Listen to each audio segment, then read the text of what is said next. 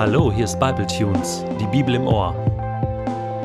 Täglich online mit der Bibel, Momente mit dem ewigen Gott. Der heutige Bible Tune steht in Genesis 17, die Verse 1 bis 8 und wird gelesen aus der Hoffnung für alle.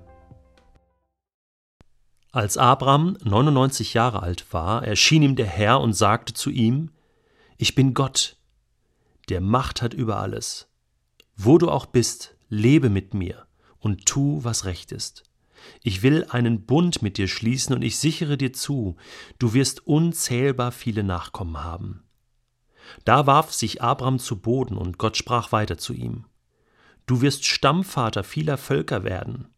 Darum sollst du von nun an nicht mehr Abram heißen, sondern Abraham, was bedeutet Vater vieler Völker. Ich werde dir so viele Nachkommen geben, dass zahlreiche Völker daraus entstehen, sogar Könige sollen von dir abstammen. Dieser Bund gilt für alle Zeiten, für dich und für deine Nachkommen. Es ist ein Versprechen, das niemals gebrochen wird. Ich bin dein Gott und der Gott deiner Nachkommen, und ich gebe euch das ganze Land Kanaan, wo ihr bisher nur Fremde seid. Ihr werdet es für immer besitzen, und ich werde euer Gott sein. Kannst du dich daran erinnern, was vor 13 Jahren war? 13 Jahre ist eine lange Zeit. Ich muss gerade überlegen, vor 13 Jahren war ich circa 28. Ich war zwei Jahre verheiratet. Mann, oh Mann, ist das lang her. 13 Jahre, das ist genau die Zeit, die Abraham nun auf ein weiteres Reden von Gott gewartet hat. Er war 86 Jahre alt bei der Geburt von Ismael und nun war er 99 Jahre alt und Gott erscheint ihm neu und wiederholt seine Zusage und macht ihm ein Angebot, ein Versprechen und sagt, ich schließe einen Bund mit dir, du wirst viele Nachkommen haben und das Land bekommen, was ich dir versprochen habe. Aber all das hat Abraham ja schon öfter gehört. Und äh, hier bekommt er die Wiederholung sozusagen. Und man denkt so, Wahnsinn, 13 Jahre musste Abraham warten, um diese Wiederholung zu hören. Ist das nicht ein bisschen wenig? Wir spüren eins, Gott ist nicht abhängig von unserem Zeitrhythmus. Gott hat andere Zeitpläne.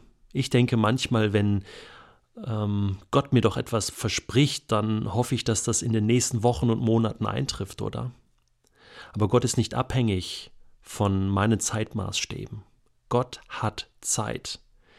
Gott denkt in anderen Dimensionen und 13 Jahre, das ist für Gott nichts. Und ich denke immer, es muss alles schnell passieren.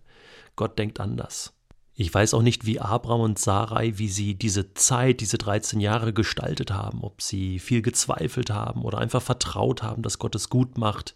13 Jahre war für sie eine lange Zeit, in der Ismael groß geworden ist, ihr Sohn, auf den sie jetzt ihr ganzes Vertrauen setzten. Ich kann mir nicht vorstellen, dass Abraham und Sarai die letzten 13 Jahre überhaupt keinen Kontakt mehr zu Gott hatten. Ich glaube, sie haben weiterhin geglaubt und vertraut, dass Gott es gut machen wird, und sie waren sicherlich auch im Gespräch, im Gebet mit ihm. Aber jetzt macht Gott einen Neustart. So als wenn er sagen will, jetzt geht's los. Und er erscheint Abraham, und ich finde das total stark, was Gott sagt. Er sagt, ich bin Gott, der Macht hat über alles. Ich bin der allmächtige Gott. Wo du auch bist, Abraham, lebe mit mir und tu, was recht ist. Das ist eine tolle Zusammenfassung von dem, wie wir mit Gott leben können. Ich bin Gott, ich habe Macht über alles und wo du auch bist, und das gilt für uns genauso heute, wo du auch bist, lebe mit mir. Lebe mit mir in Beziehung, sei mein Freund und ich will dein Freund sein. Und tu, was recht ist, halte dich an meine Gebote. Und äh, dann konkretisiert er Abraham noch einiges und sagt, hey, Könige werden aus dem Volk kommen, Könige werden deine Nachkommen sein und ich möchte mit dir einen Bund für alle Zeiten schließen.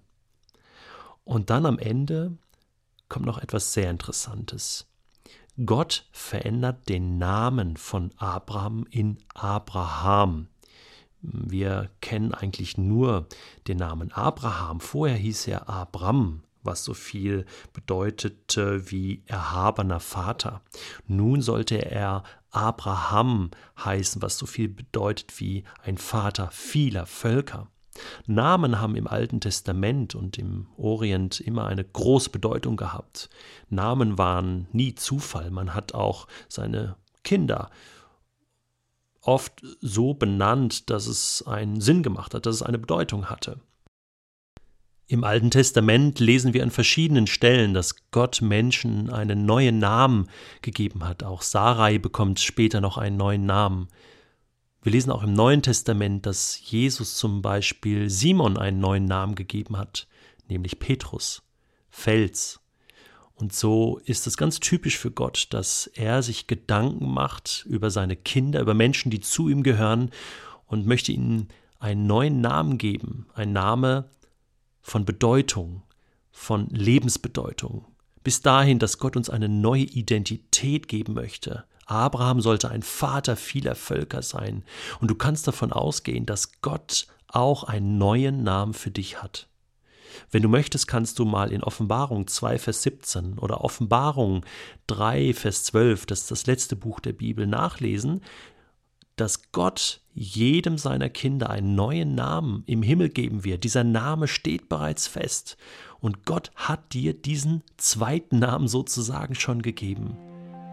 Und ich wünsche dir von Herzen, dass du in den nächsten Wochen, Monaten, Jahren deine neue Identität, die Gott dir geben möchte, herausfindest. Menschen haben dir Namen gegeben. Das Leben gibt dir so manchen Namen, aber Gott gibt dir einen neuen Namen, der Ewigkeitsbedeutung hat.